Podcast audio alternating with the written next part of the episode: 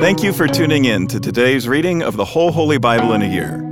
I'm Mike Householder, pastor at Lutheran Church of Hope in West Des Moines, Iowa, and I want to encourage you to continue to dive into these daily readings from God's inspired and living Word.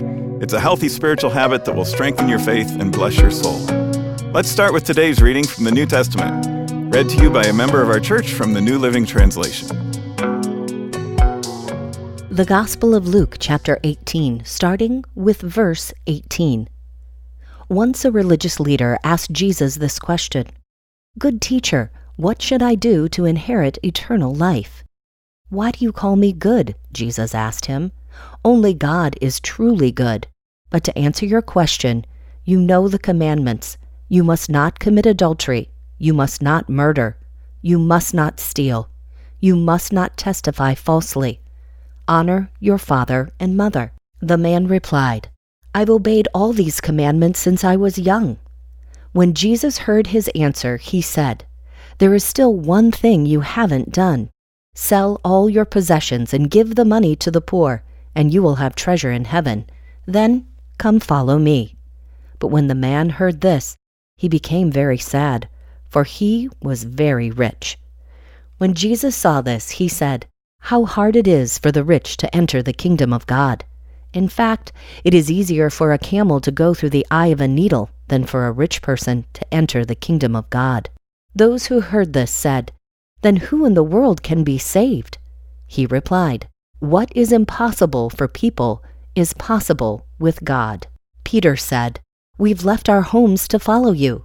Yes, Jesus replied, and I assure you that everyone who has given up house or wife or brothers or parents or children for the sake of the kingdom of God will be repaid many times over in this life and will have eternal life in the world to come. Taking the twelve disciples aside, Jesus said, Listen, we're going up to Jerusalem where all the predictions of the prophets concerning the Son of Man will come true. He will be handed over to the Romans, and he will be mocked, treated shamefully, and spit upon. They will flog him with a whip and kill him, but on the third day he will rise again but they didn't understand any of this. The significance of the words was hidden from them, and they failed to grasp what he was talking about. As Jesus approached Jericho, a blind beggar was sitting beside the road. When he heard the noise of a crowd going past, he asked what was happening. They told him that Jesus of Nazarene was going by. So he began shouting, Jesus, son of David, have mercy on me. Be quiet, the people in front yelled at him. But he only shouted louder, Son of David, have mercy on me. When Jesus heard him, he stopped and ordered that the man be brought to him. As the man came near, Jesus asked him, What do you want me to do for you? Lord, he said, I want to see. And Jesus said, All right, receive your sight. Your faith has healed you. Instantly, the man could see, and he followed Jesus, praising God and all who saw it praised God too. That was our New Testament reading for today. To learn more and better understand these daily Bible readings, join us for Worship at Hope on weekends, where we'll preach on the assigned readings from the previous week. And tune into my weekly podcast, Pastor Mike Drop Live, for a more in depth discussion of the passages from Scripture that we're reading. Our goal isn't just that you know what the Bible says, but that you'll learn to live it out in daily life. With that in mind, let's continue now with today's Old Testament reading. Ruth chapter 4 Boaz went to the town gate and took a seat there. Just then the family redeemer he had mentioned came by, so Boaz called out to him, Come over here and sit down, friend. I want to talk to you. So they sat down together. Then Boaz called ten leaders from the town and asked them to sit as witnesses. And Boaz said to the family redeemer, You know Naomi who came back from Moab. She is selling the land that belonged to our relative Elimelech. I thought I should speak to you about it so that you can redeem it if you wish. If you want the land, then buy it here in the presence of these witnesses. But if you don't want it, let me know right away, because I am next in line to redeem it after you. The man replied, All right, I'll redeem it. Then Boaz told him, Of course, your purchase of the land from Naomi also requires that you marry Ruth, the Moabite widow. That way, she can have children who will carry on her husband's name and keep the land in the family. Then I can't redeem it, the family redeemer replied, because this might endanger my own estate.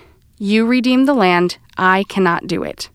Now, in those days, it was the custom in Israel for anyone transferring a right of purchase to remove his sandal and hand it to the other party.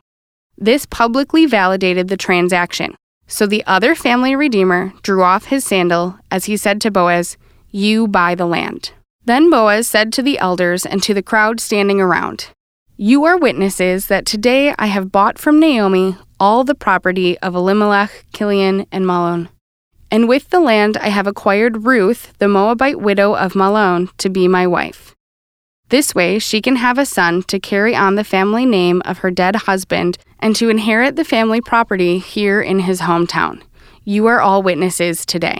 Then the elders and all the people standing in the gate replied, We are witnesses. May the Lord make this woman who is coming into your home like Rachel and Leah, from whom all the nation of Israel descended. May you prosper in Ephrathah and be famous in Bethlehem.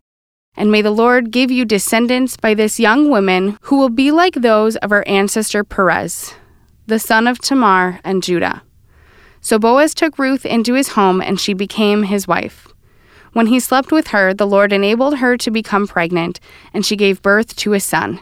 Then the women of the town said to Naomi, Praise the Lord, who has now provided a redeemer for your family. May this child be famous in Israel. May he restore your youth and care for you in your old age. For he is the son of your daughter in law who loves you and has been better to you than seven sons. Naomi took the baby and cuddled him to her breast, and she cared for him as if he were her own. The neighbor women said, Now at last Naomi has a son again. And they named him Obed. He became the father of Jesse and the grandfather of David. This is the genealogical record of their ancestor Perez. Perez was the father of Hezron. Hezron was the father of Ram. Ram was the father of Amminadab. Amminadab was the father of Nahshon. Nahshon was the father of Salmon. Salmon was the father of Boaz. Boaz was the father of Obed. Obed was the father of Jesse. Jesse was the father of David. That concludes today's readings. Thanks again for tuning in and taking this journey with us through the whole Holy Bible in a year. To more easily find this daily Bible reading podcast, hit the subscribe button. On behalf of all our Bible readers and the whole podcast crew here at Hope, I'm Mike Householder. Tune in again tomorrow, and I hope to see you at Hope for worship this weekend.